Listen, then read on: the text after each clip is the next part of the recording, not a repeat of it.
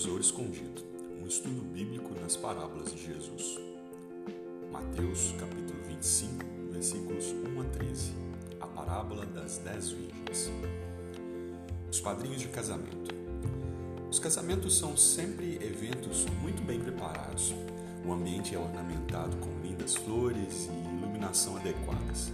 Os noivos se aprontam com todo cuidado, especialmente a noiva. Os padrinhos também devem estar prontos.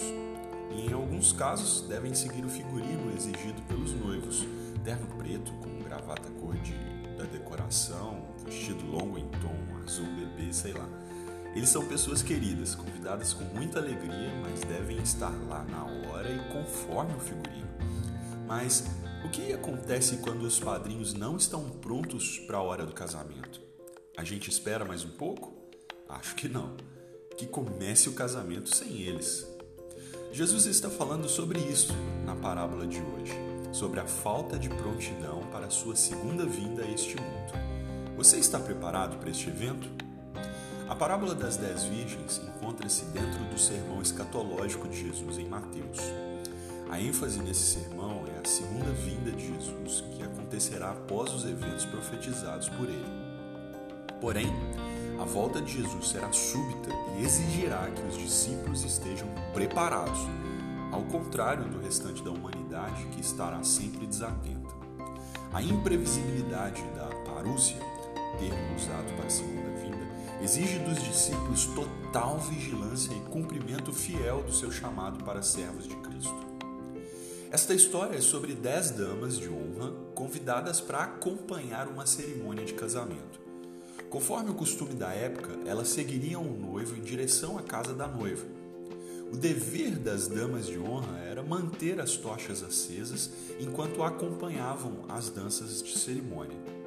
Seria uma grande vergonha e desrespeito para com os noivos não estarem preparadas.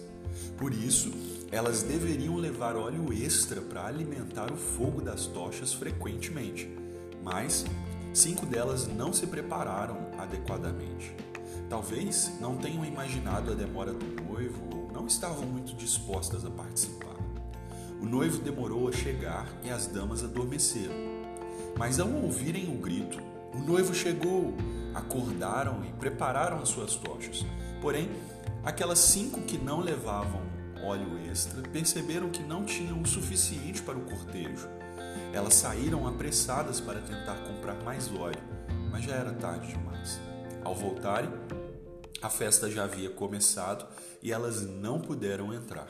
Estavam muito atrasadas, pois não se prepararam. Não podemos perder de vista o ensino desta parábola. A segunda vinda de Jesus exige um tipo de vigilância que é marcada pela prudência na prontidão para o cumprimento do chamado cristão. A prontidão exigida das damas de honra na história é o que Jesus exige dos seus discípulos. Ao entendermos as implicações da volta de Jesus, devemos viver conforme a realidade do reino de Deus inaugurado, mas que está para ser consumado. Ou seja, devemos seguir atentamente as exigências do discipulado cristão. Enquanto alguns estão preocupados em achar os detalhes da volta de Jesus nos jornais, os discípulos estão atentos ao ensino de Jesus em Sua palavra. Enquanto outros estão desatentos correndo atrás de dinheiro, sucesso e fama, os discípulos de Jesus estão buscando o reino de Deus em primeiro lugar. Um certo autor disse: a eventual demora do segundo advento é preenchida com a missão da igreja. Como discípulos, somos chamados a agir de forma prudente em relação à volta de Jesus. Quero terminar mostrando para vocês o que prudência significa à luz do contexto do sermão escatológico. O que você precisa fazer enquanto espera a volta de Jesus?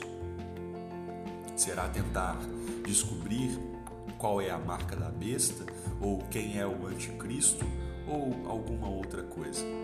Vamos ver. Em primeiro lugar, você deve esperar a volta de Jesus como discípulo de Jesus. A volta de Jesus é uma afirmação clara nas Escrituras. Ele promete que irá voltar, Porém, desta vez, ele voltará como juiz para punir o mal e o pecado que há no mundo.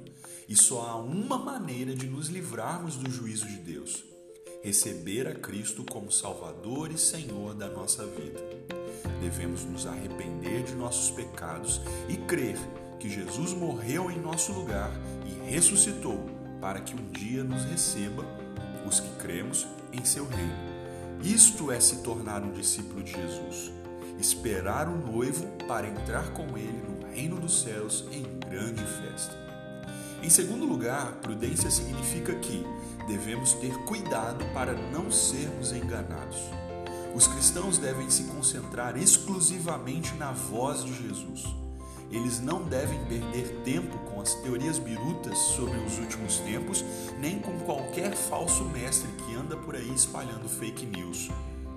A bem da verdade, todo o discurso escatológico de Jesus gira em torno da afirmação: quanto a, ao dia e à hora, ninguém sabe, nem os anjos dos céus, nem o Filho do Homem, somente o Pai. Especulações e sensacionalismo não fazem parte da prudência exigida para esperarmos o noivo. Os avisos de Jesus nos servem como alertas contra os falsos mestres. E por último, devemos perseverar como discípulos de Jesus até o fim. A eventual demora da volta de Cristo faz alguns relaxarem. Quanto mais se aproxima o fim, a humanidade se entrega às suas paixões e à consequente corrupção dos seus corações. Porém, Jesus alerta quanto a esta postura displicente e relaxada quanto à sua volta. Uma vez que fomos convidados para o casamento, devemos estar preparados quando ele começar. Sua, vi, sua vida demonstra prontidão para o grande dia do Senhor? Você está vivendo uma vida conforme a fé em Cristo Jesus? Você está vigilante e arrependido dos seus pecados? Há crescimento espiritual na sua vida? Há disposição cada vez maior para servir o Senhor ou as coisas deste mundo têm consumido as suas energias? Seu amor por Cristo está aumentando ou diminuindo? Diante da afirmação de Jesus, eis que venho em breve. A minha recompensa está comigo.